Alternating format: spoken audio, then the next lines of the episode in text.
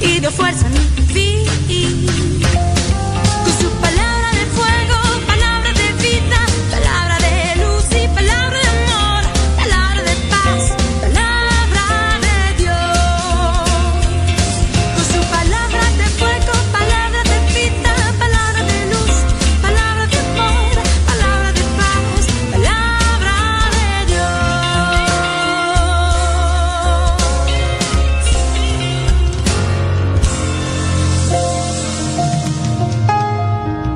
Este canto se llamó Cristo pasó por aquí, de los Misioneros Servidores de la Palabra.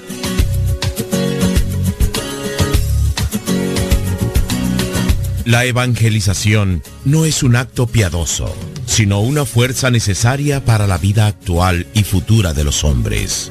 Te invitamos, pues, desde ya a escuchar el programa Evangelizar sin Tregua, de los Misioneros Servidores de la Palabra. Comenzamos.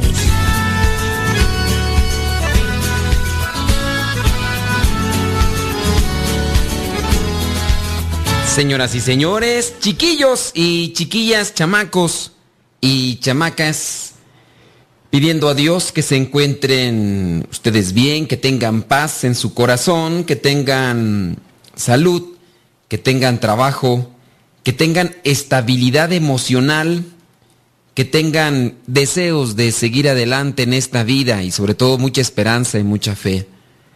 Cuando a nosotros nos viene un desorden espiritual, cuando nos viene un problema psicológico, también podemos desquiciarnos y hacer cosas que no son correctas a los ojos de Dios. Hace, por ejemplo, unas cuantas horas, llegó una persona aquí al lugar donde estamos trabajando en la misión, en este lugar. Llegó una persona diciendo que no tenía trabajo y que tenía tiempo de platicar porque él quería saber supuestamente algunas cosas. Y aquí donde estamos, bueno, a ustedes, a lo mejor muchos de ustedes no conocen, pero aquí en el lugar donde estamos está una capilla donde se celebra misa.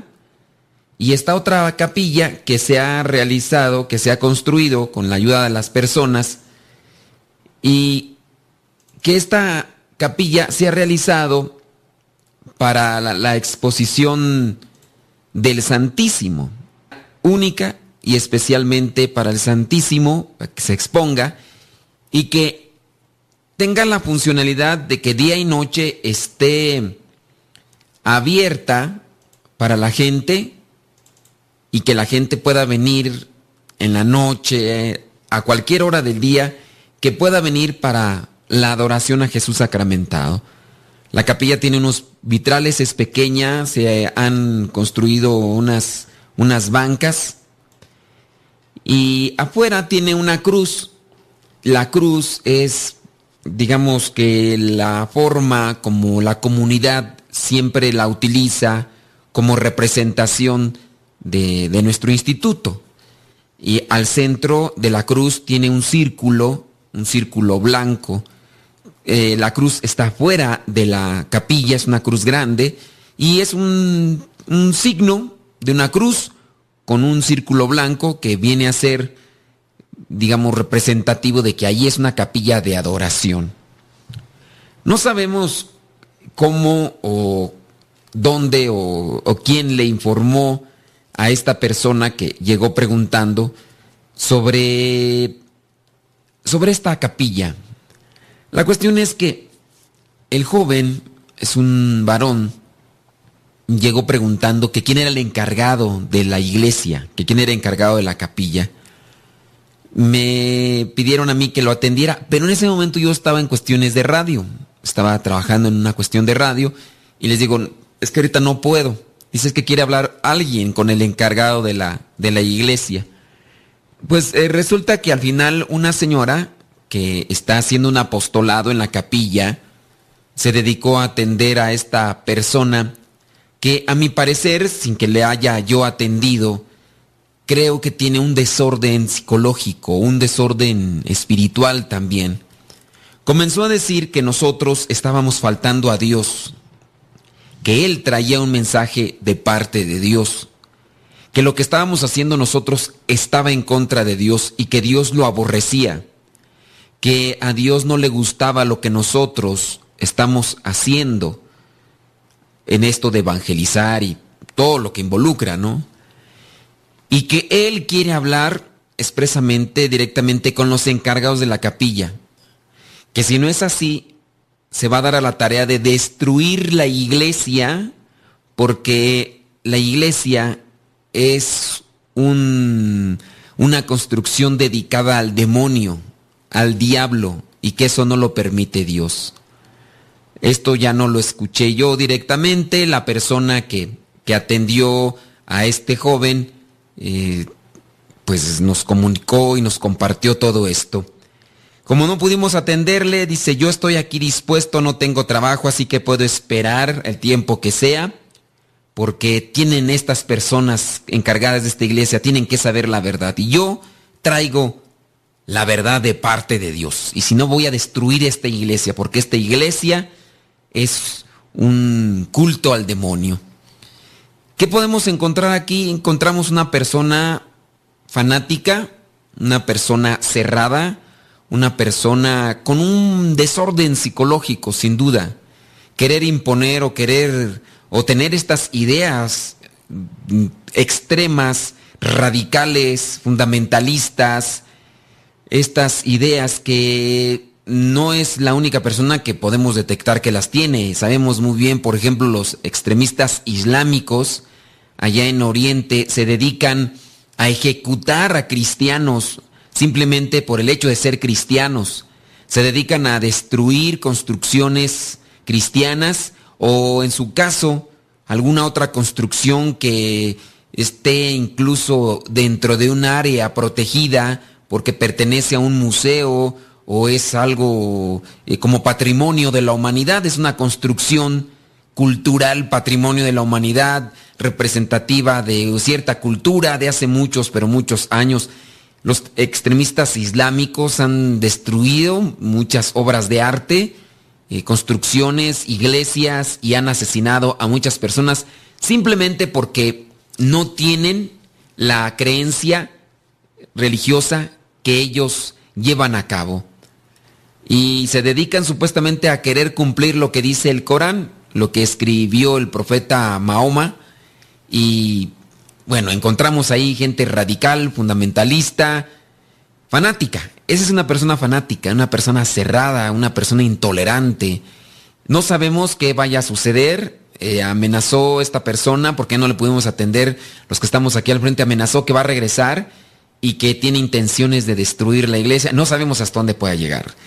Y si el día de mañana pues ya no estamos aquí en el programa, pues bueno, por lo menos ya supieron que hay alguien que entró aquí a nuestra capilla. La capilla es del pueblo, obviamente. Entró a la capilla y trae amenazas pues terroristas. Esperemos que no pase mayor, y si hay necesidad, pues tendremos que llamar a la policía para que se lo lleven y lo entamben un rato, y pues esperando que haya alguien de su familia que trate de llevarlo al psicólogo y cuidarlo, esperando que la familia no sea con la misma mentalidad. En fin, hay que cuidarnos, hay que protegernos, pero hay que también reflexionar, no imponer religión,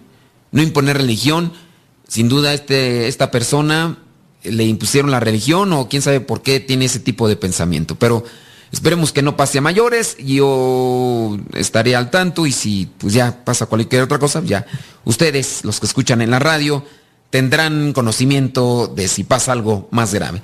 En fin, vamos a llevar a cabo el programa el día de hoy, preguntas y respuestas. Me gustaría que nos acompañaran con sus comentarios, con sus preguntas.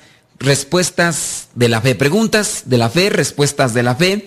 Tenemos aquí una pregunta que ya está ahí archivada, así que ustedes también recuerden, pueden marcar allá a cabina, pueden mandarnos un mensaje de texto para que nosotros tengamos idea de la pregunta, de la duda, y si no tenemos una respuesta inmediata, la buscamos y con todo gusto les damos por una idea dónde se puede encontrar la respuesta.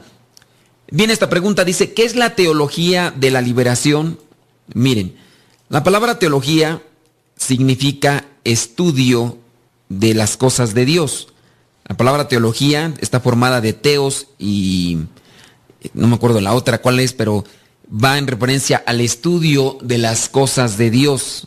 El estudio de las cosas de Dios. Y esa es la teología. Pero cuando se habla de la liberación, se le da una determinación: estudio de las cosas de Dios para liberar. ¿Liberar qué? Hay una corriente filosófica que tiende a decir que hay, bueno, una liberación de aquello que no hace que el ser humano como tal sea libre. Y no estoy hablando de pecado, ¿eh?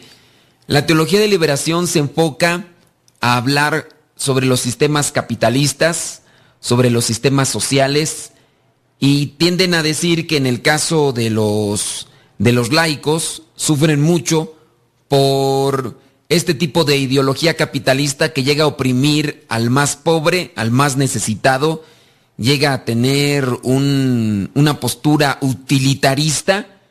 Y entonces la teología de la liberación tiende a eso, a luchar en contra de una ideología capitalista, opresora, que llega a instrumentalizar a los más pobres y a menospreciarlos. Ciertamente tengo que hablar un poquito más, pero vamos a tener que hacer una pausa.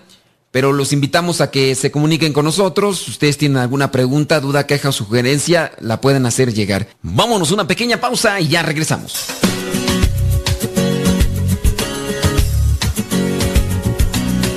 No se vayan. Ya regresamos con el programa Evangelizar sin Tregua.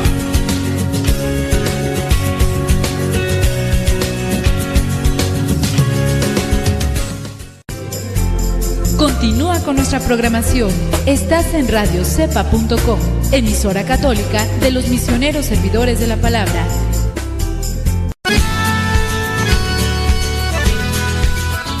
Si tienes alguna pregunta que nos quieras hacer con respecto a la fe, puedes dejar tu pregunta ahí en la página de Facebook. Programa Evangelizar sin Tregua.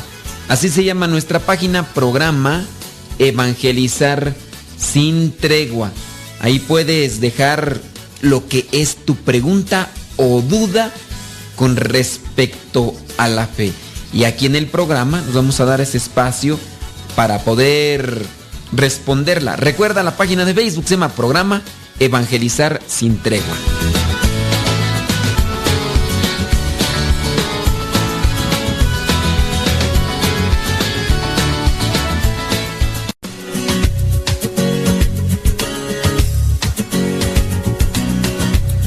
Ya regresamos a tu programa Evangelizar sin Tregua.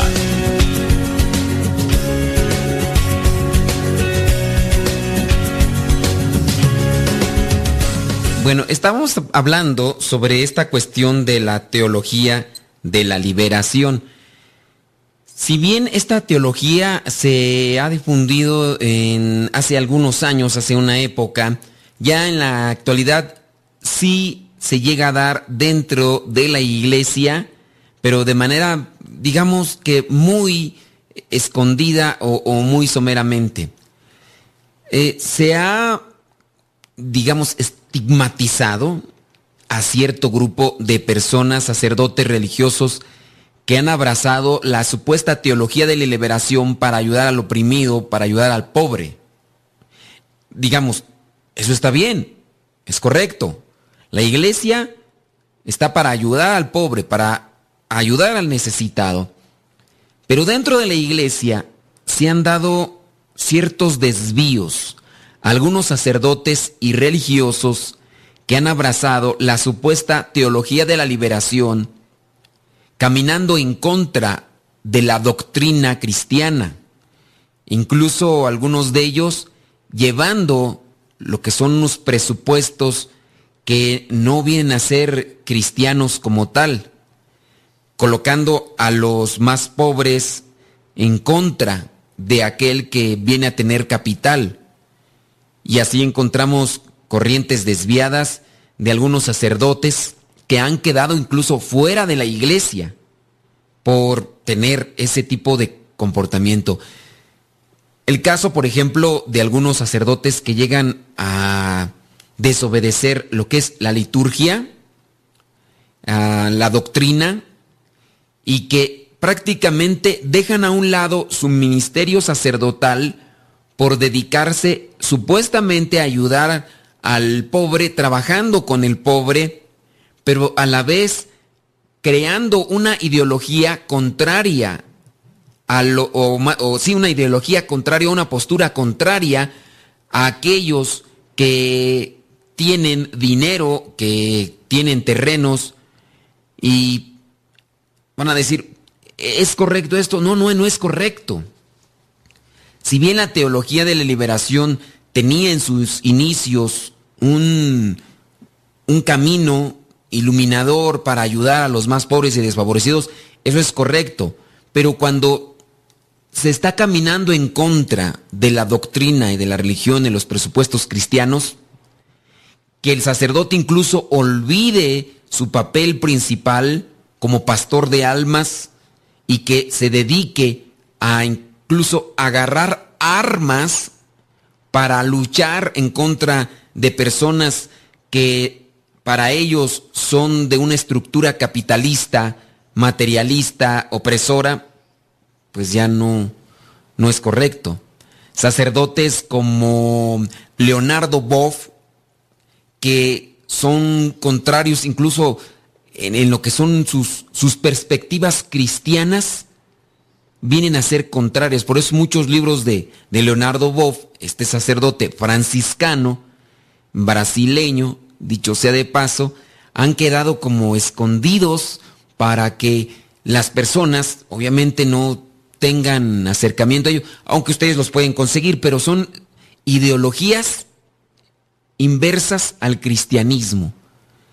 Estos sacerdotes que abrazan la teología de la liberación vienen a promulgarse como del tipo anarquista, aquel tipo de persona que reclama todo, que habla sobre las riquezas, habla sobre el Papa, donde habla que no debe de haber estructuras, y es que ahí es, digamos, por decir algunos de los puntos que son contrarios, que no haya estructuras, que todos seamos iguales, y que incluso por eso el mismo sacerdote que abraza lo que es la teología de la liberación deja a su lado el ser sacerdote, deja a un lado celebrar, deja a un lado utilizar o tener lo que son los ornamentos sagrados.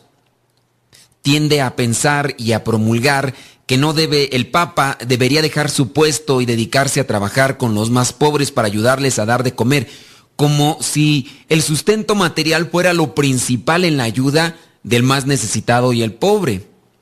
Hablando de una estructura, también se habla de una disciplina o de una doctrina como tal, y que no debe de existir, todos somos iguales, y para eso entonces no se deben de tener cargos. Esa es una de las corrientes. La teología de la liberación tiende mucho a asimilarse a lo que es el comunismo. El caso que se ha visto así confuso es cuando estos sacerdotes o estos religiosos que encabezan los movimientos de la teología de liberación solamente son promulgadores de ideas, porque ellos mismos no abrazan con radicalidad lo que es la vida de austeridad y de pobreza que pretenden que toda la gente tenga.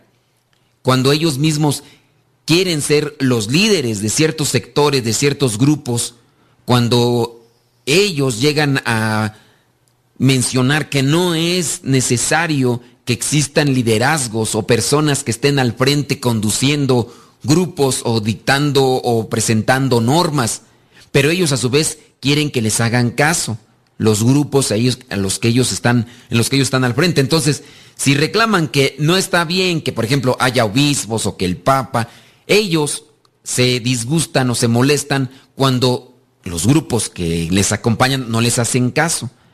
También dentro de lo que es la pobreza, se hablaba de lo que es la forma de vida donde se dan ciertos lujos o ciertas cosas preferenciales diferentes a las de todos los demás, cuando ellos también obtienen un beneficio material y económico porque reciben dinero de las personas y se llegan a conceder esos beneficios materiales. Entonces es como que lo incongruente. Pides que no haya estructuras, pides que no haya un grupo o una persona que esté al frente, pides que se viva en austeridad, pero esas cosas mismas no las estás cumpliendo tú.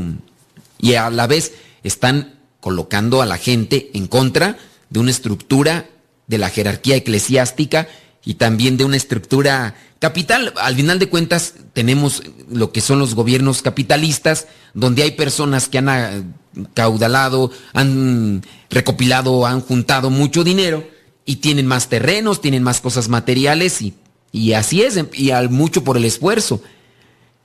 Existe dentro de la iglesia lo que es la doctrina social de la iglesia. La doctrina social de la iglesia promulga, ¿sí?, la justicia para aquellos que tienen sus trabajadores, los que tienen compañías, empresas, fábricas, que realmente practiquen la justicia con el obrero, con el trabajador. Hay que buscar diferentes documentos de la Iglesia Católica dentro de lo que es la doctrina social para conocer eso y saber que la Iglesia no está con ojos tapados hacia las necesidades de los más pobres, de los más vulnerables, de las personas que en ocasiones son más oprimidas. Pero en fin, es un tema pues alucinante en lo que es la teología de la liberación. En sus inicios, les menciono, era algo iluminador, algo que venía a ser una propuesta decente, pero conforme iba pasando el tiempo, las cosas se fueron deformando y los grandes promulgadores de esta terminaron desviándose y haciendo las cosas que ellos mismos llegaban a reprochar. Habló una persona para preguntar que no sabe por qué en ese canto del alfarero, que dicho sea de paso, se tiene por ahí indagaciones de que es un canto protestante, yo quiero ser, Señor, un vaso nuevo. Esto va en referencia al alfarero. Jesús es el alfarero. El alfarero hace... Hay un pasaje en la Biblia, si no mal recuerdo, déjame ver si lo encuentro aquí. Pasaje en la Biblia del alfarero. Sí, yo sé que...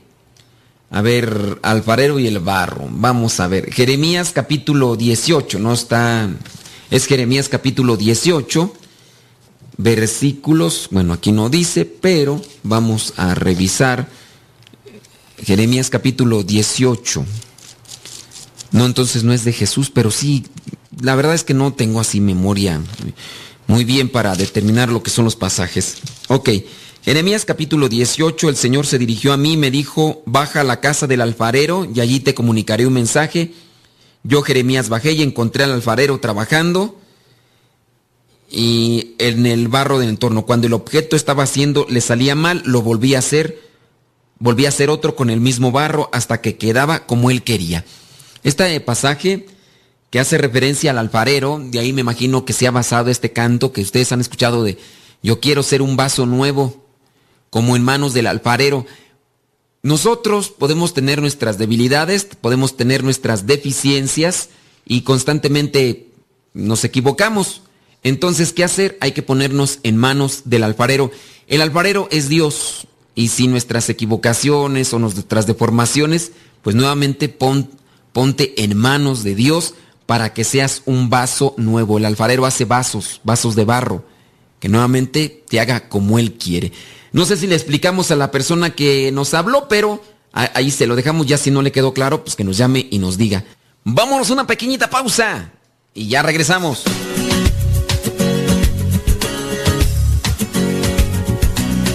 No se vayan, ya regresamos con el programa Evangelizar sin Tregua.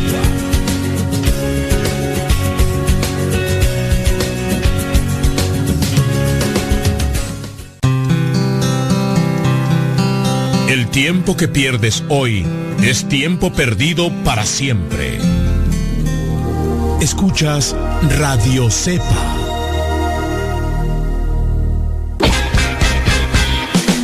Si perteneces a una radio católica y quieres transmitir este tipo de programas, te invitamos a que te pongas en contacto con nosotros y te los podemos mandar, estos programas ya editados. Así que busca nuestro correo electrónico ahí en nuestras redes sociales y con gusto nos ponemos de acuerdo y te los mandamos ya editados si es que perteneces a una estación de radio.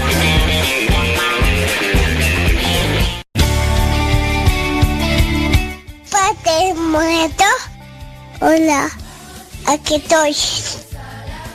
¿Me escuchas? No. Yo sé, te escucha, no.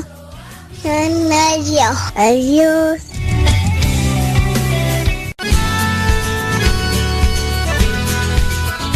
Si tienes alguna pregunta que nos quieras hacer con respecto a la fe, puedes dejar tu pregunta ahí en la página de Facebook. Programa Evangelizar sin Tregua. Así se llama nuestra página, Programa Evangelizar sin Tregua. Ahí puedes dejar lo que es tu pregunta o duda con respecto a la fe. Y aquí en el programa nos vamos a dar ese espacio para poder responderla. Recuerda, la página de Facebook se llama Programa Evangelizar sin Tregua.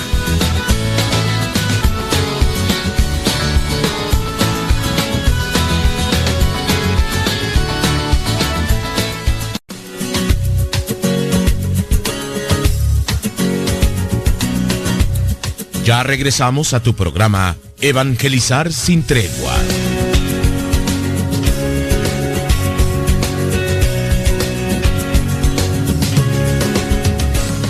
Bueno, el día de hoy, las 7 personas que nos escuchan, han de andar ocupadas y por eso no nos han hablado o no tienen dudas y por eso pues todavía no hablan. Pero ahí ya les dejamos lo que es el número telefónico y todo lo que es el correo electrónico y el mensaje en la página de Facebook para que nos manden sus preguntas.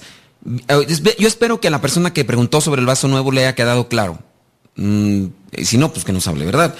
A ver, fíjense que sí, en ocasiones uno cuando tiene este tipo de preguntas y no tiene una respuesta así inmediata, uno pareciera ser muy ignorante y la verdad es que sí.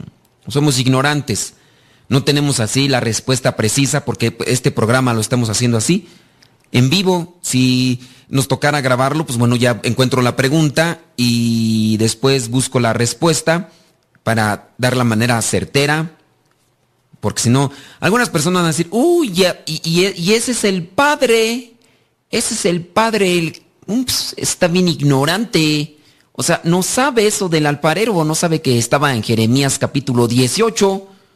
Uy, no, pues, pobre gente, ese padre super... Sí, soy ignorante, pero espero que hayamos respondido a la pregunta. Viene otra, dice, padre, cuando se nos pierde algo, ¿a cuál santo rezamos? Ave María Purísima.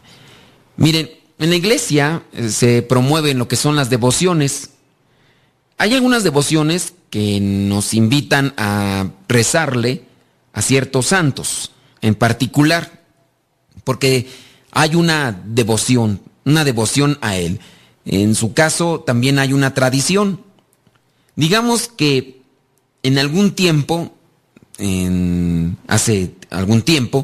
a alguna persona se le perdió algo, o en la vida de este santo, se le perdió algo y después lo encontró.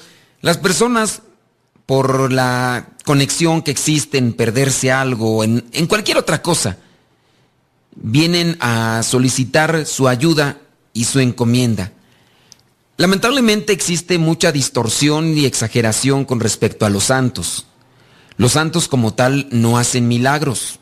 La iglesia sí lo promulga. Hay personas aferradas diciendo que la iglesia promueve la idolatría y lo único que hace la iglesia es promover la adoración a Dios Padre, Dios Hijo y Dios Espíritu Santo.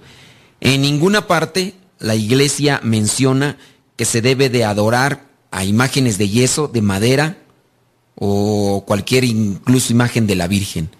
No hay nada que refiera adoración a las imágenes de yeso, de madera, de cerámica. No lo hay. Solamente a Jesús, al Espíritu Santo y a Dios Padre. Es la única adoración que promueve la Iglesia. Y cuando se habla de veneración a los santos, les digo, hay una distorsión, porque cuando dicen el santo patrono de las cosas perdidas, como si la Iglesia dijera, a ver, este santo te va a ayudar a encontrar las cosas perdidas. Creo que ha habido una confusión, una mezcolanza en los términos. Se han tergiversado los términos cuando se refiere a lo que son los santos. Si bien hay santos a los que se les puede pedir intercesión, cuando yo digo pedir intercesiones, se cree que la Iglesia, se cree que tal santo, tal persona, está en el cielo por la forma de vivir. Y entonces, si nosotros queremos que está en el cielo, pedimos su intercesión para que él ruegue a Dios por nosotros, ya sea ante cualquier necesidad física, material, o cualquier necesidad incluso espiritual. Si yo, por ejemplo, tengo un santo patrono, digamos, no sé qué santo patrono sea el de las cosas perdidas, no sé. Pero digamos que existe tal santo, yo le puedo decir, ¿qué quieres? San Bernabé, por decirlo así. San Bernabé, intercede por mí para que pueda yo encontrar esta cosa, este objeto que se me perdió. Que Dios me ayude. Pero el santo como tal no realiza los milagros. Aunque, contrariamente, vemos que, por ejemplo, miré un video donde un video daba a conocer, dice, la Iglesia Católica presenta los santos intercesores, los santos patronos, e incluso del Internet, el santo patrono del Internet. Y en el video hacía burla de cómo la Iglesia presenta los santos patronos. Decía, de seguro la Iglesia quiere que ese santo patrono te esté cuidando y no te metas a páginas sucias que hay en el Internet.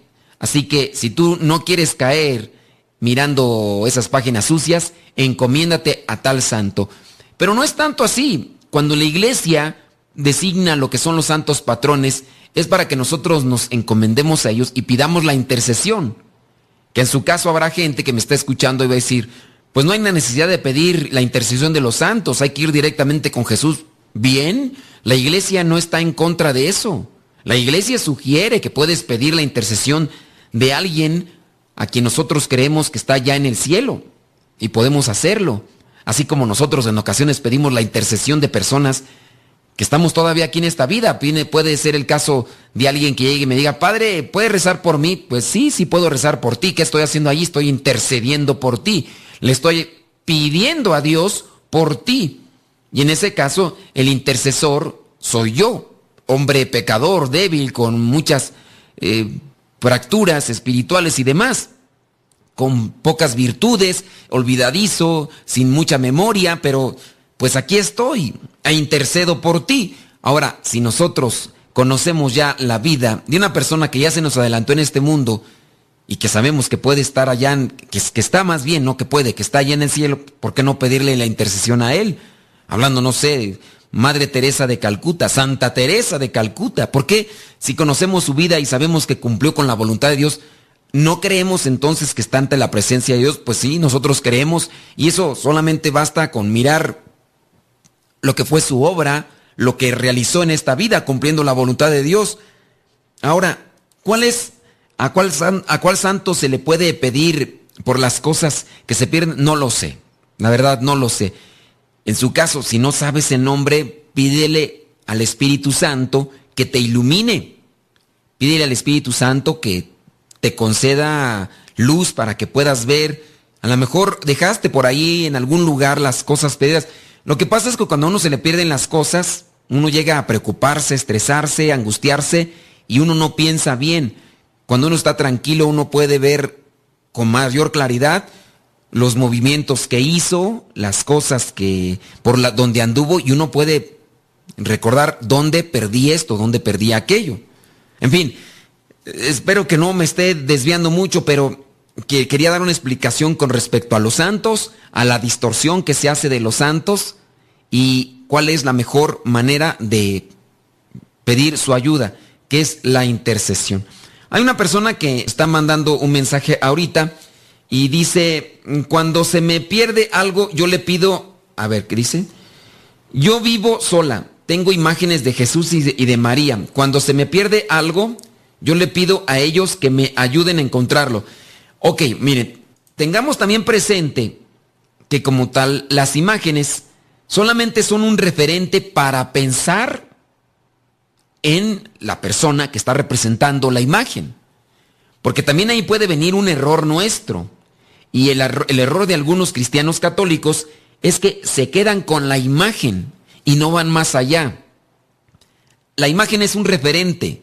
Piensa en la Virgen María, piensa en Jesús, pero algunas personas se quedan con: aquí está Jesús, yo le voy a pedir porque Jesús aquí está conmigo, la imagen como tal. Y eso no, porque eso ya sí sería idolatría, creer que la imagen como tal, la imagen física, es Dios. El caso que ya he comentado muchas veces: visitaba yo cierta comunidad invitando a las personas a participar de misa, y en una casa alguien salió y me dijo: pues yo no voy a misa porque aquí tengo mis imágenes. Otra persona en su momento llegó con imágenes religiosas, las dejó ahí a un lado del altar y salió. Terminando la celebración, llegó por ellas y pidió que le diéramos la bendición a dichas imágenes. Y nos dijo, para tratar de hacer un poco de plática o no sé, nos dijo: ya traje a mis imágenes para que escucharan misa. Gracias. Como si las imágenes fueran seres vivos. Entonces, por ese lado también nosotros hay que tener mucho cuidado y no llegar a creer que la imagen como tal es Dios, que la imagen de Jesús, de María o de algún santo son divinidades, o en su caso vienen a ser Dios como tal. Eso sí ya sería, en su caso, idolatría. Y algunas personas por eso le tienen tanta devoción a las imágenes, porque creen que de ellas se desprende un poder, una fuerza. Y no. Esto de las imágenes es profundo, hay que tratar de analizarlo bien, porque si alguien dice: yo voy a tocar esta imagen y con tocarla Dios me va a sanar, ojalá y no estemos creyendo que por tocarla se desprende el poder de Dios y ese es el que me sana. Vámonos a una pausa y ya regresamos. Deja que Dios ilumine tu vida.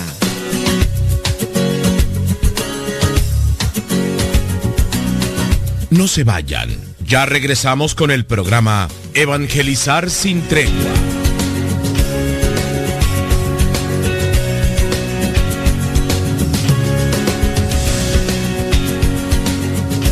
Hola, mi nombre es Rosina Esparza y los escucho desde los Estados Unidos, en el estado de Colorado.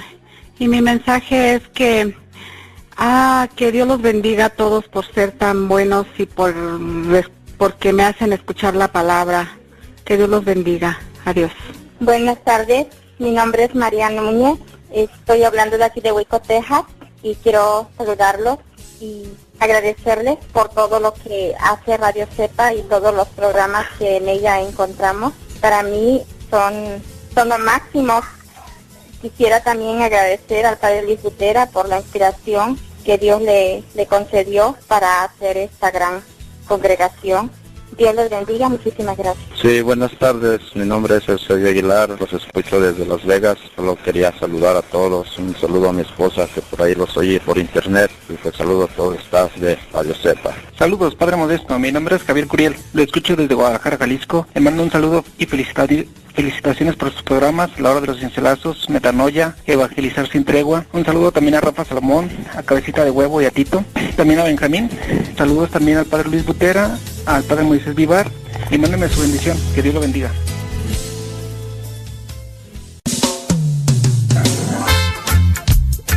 Radio Sepa se transmite solamente por internet, pero si un día no tienes internet y quieres seguir escuchándonos, nos puedes escuchar por línea telefónica sin necesidad de internet. En nuestra página oficial se encuentran los números telefónicos para Estados Unidos y para México. Ve a la página www.RadioSEPA.com y ahí se encuentran los números de teléfono para Estados Unidos y México. Solamente tienes que marcar y de inmediato comenzarás a escuchar Radio Sepa en tu teléfono. Recuerda la página www.RadioSEPA.com.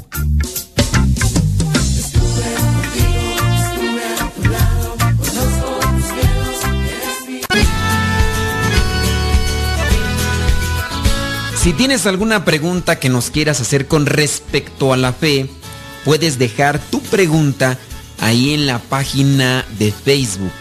Programa Evangelizar sin Tregua. Así se llama nuestra página, Programa Evangelizar sin Tregua. Ahí puedes dejar lo que es tu pregunta o duda con respecto a la fe. Y aquí en el programa nos vamos a dar ese espacio para poder responderla. Recuerda la página de Facebook, se llama Programa Evangelizar sin Tregua.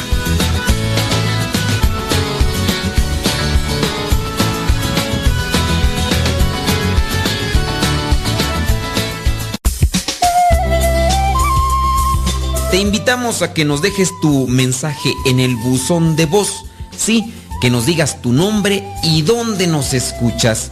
El número es de Estados Unidos, apúntalo, área 323-247-7104, número 247-7104, el área es 323, dinos tu nombre y dónde nos escuchas, te lo vamos a agradecer y pronto saldrá al aire tu mensaje. Gracias. Recuerda el número.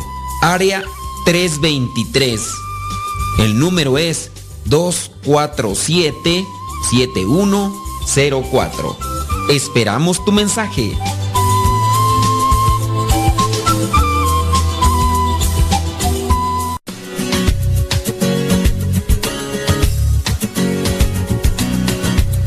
Ya regresamos a tu programa Evangelizar sin Tregua.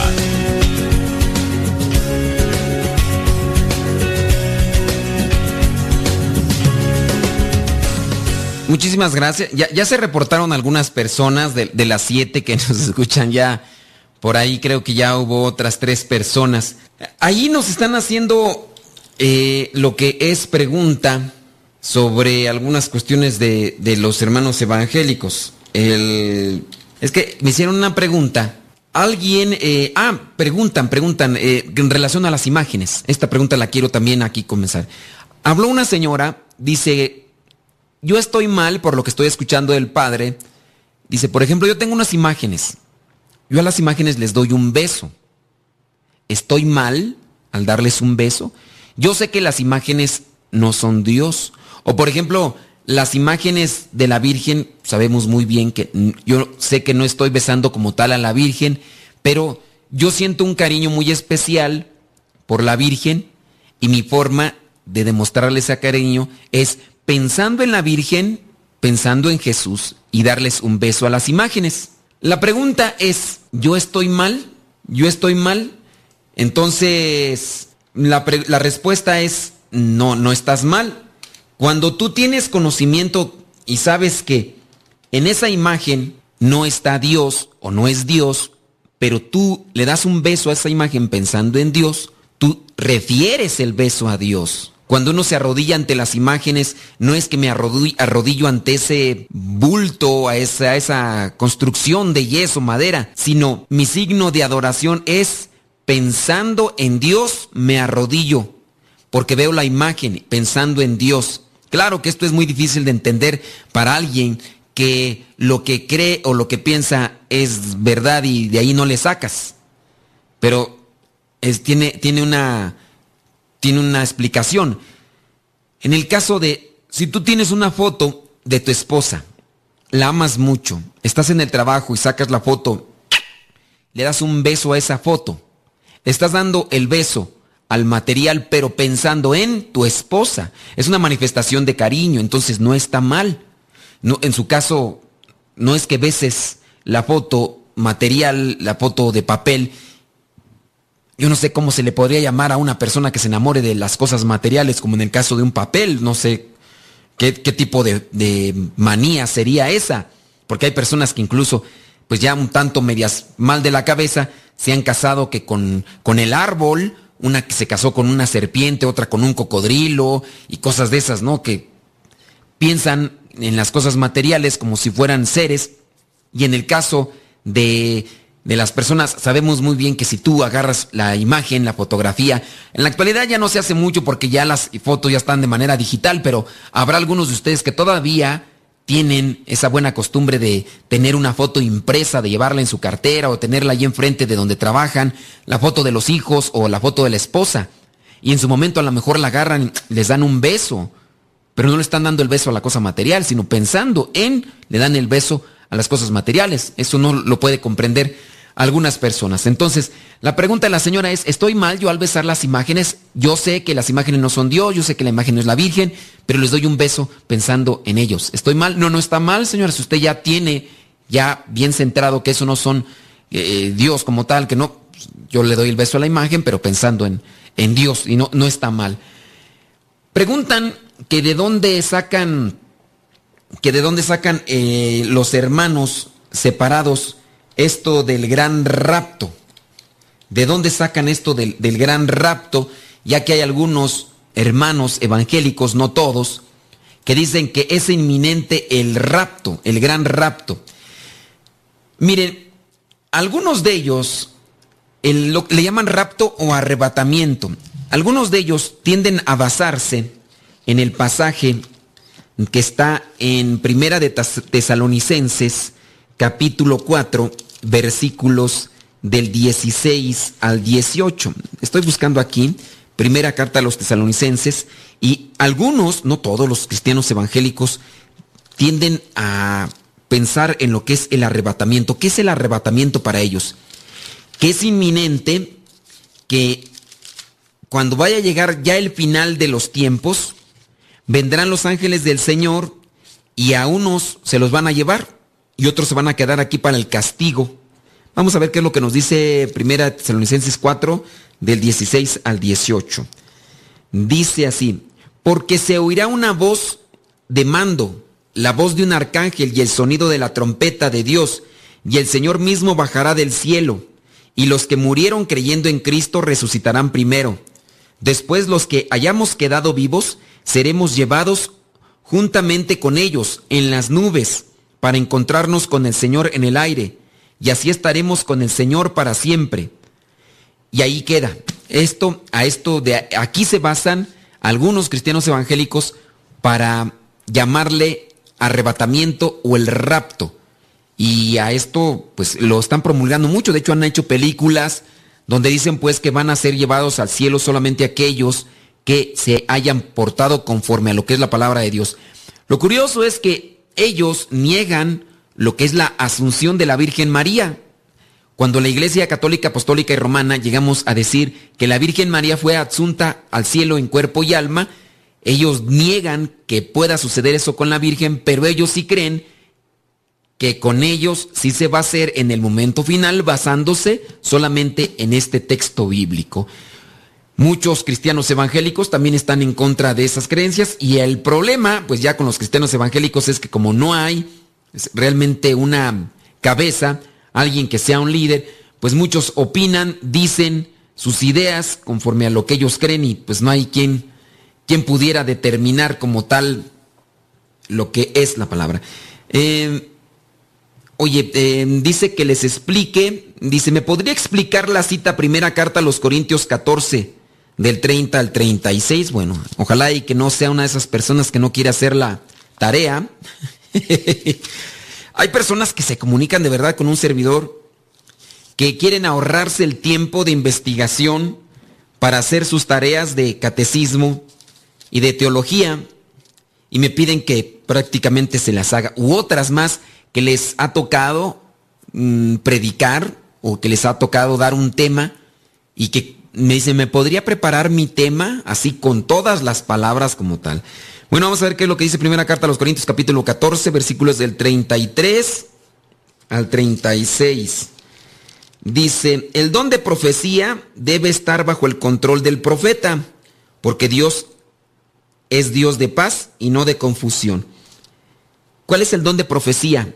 Anunciar la palabra de Dios, anunciar la buena nueva. Ese es el don de profecía.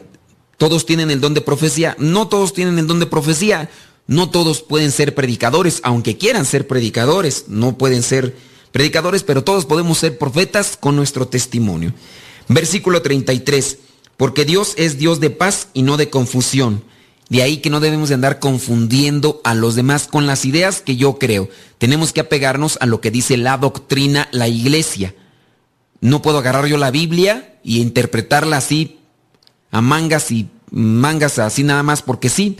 Debo de conocer qué es lo que ha dicho la iglesia a lo largo de estos 2000 años. La iglesia católica, apostólica y romana es la única que tiene conexión con los apóstoles. Y a lo largo de todos estos años, desde los primeros apóstoles, sabemos muy bien que existen escritos y que están los sucesores de los apóstoles, que son los santos padres. Saber qué es lo que han dicho ellos a lo largo de toda esta historia. Versículo siguiente, ok. Siguiendo la práctica general de las comunidades cristianas. Ok. ¿Los hermanos evangélicos siguen las prácticas de las comunidades cristianas? No. Muchas veces sale un pastor por ahí y promulga lo que él cree y lo que él piensa.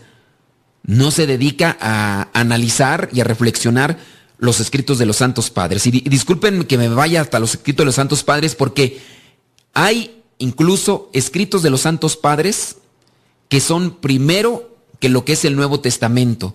Hasta el año 1300 se viene a configurar lo que es el canon bíblico, a estructurarse como tal. O sea, la Biblia como la tenemos ahora hasta el año 1300. Hasta el año 1300. Y antes de eso había una tradición oral y había una tradición escrita que era la de los escritos de los santos padres. Entonces hay que apegarse a eso. Versículo 34. Las mujeres deben guardar silencio en las reuniones de la iglesia porque no les está permitido hablar.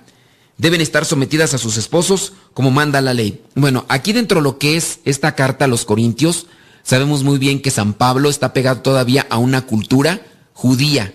Por eso es que llega a prescribir este tipo de ordenanzas. Si quieren saber algo, pregúntenlo a los esposos en casa, porque no está bien que una mujer hable en las reuniones de la iglesia. Aquí San Pablo todavía tiene muy apegada a lo que es una cultura judía. Lo que es una cultura judía, y dentro de esta cultura no es opresora, no es humillante, sino que es una cultura todavía que tenía muy apegada. Tengan presente que la palabra de Dios no comenzó en ustedes, ni ustedes son los únicos que la han recibido. Bueno, aquí ya... Ojalá y que no... Pues yo no sé, la persona que nos preguntó sobre este pasaje, no sé si estaba preparando ahí algún tema, pero sí, podemos interpretar aquí con esto que hay que conocer cómo se va estructurando la iglesia, quiénes son aquellos que están dentro de la iglesia y que han dejado un legado para que nosotros lo reflexionemos y así nosotros tengamos un conocimiento. Fíjense que el tiempo ya se nos terminó, señoras y señores. Yo les agradezco mucho a ustedes, los que hicieron sus llamadas, a los que nos mandaron mensajes. Y pues bueno, ahí vamos a estar en la medida en que ustedes nos den oportunidad. Nos escuchamos en la próxima. Se despide el Padre Modesto Lule de los Misioneros Servidores de la Palabra. Que Dios les bendiga.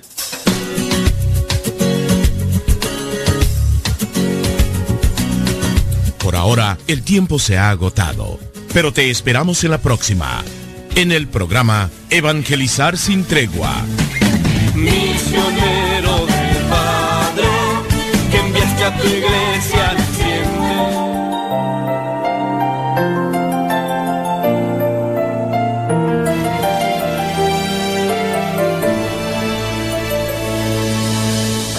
Aquí venimos hoy alegres, oh Señor.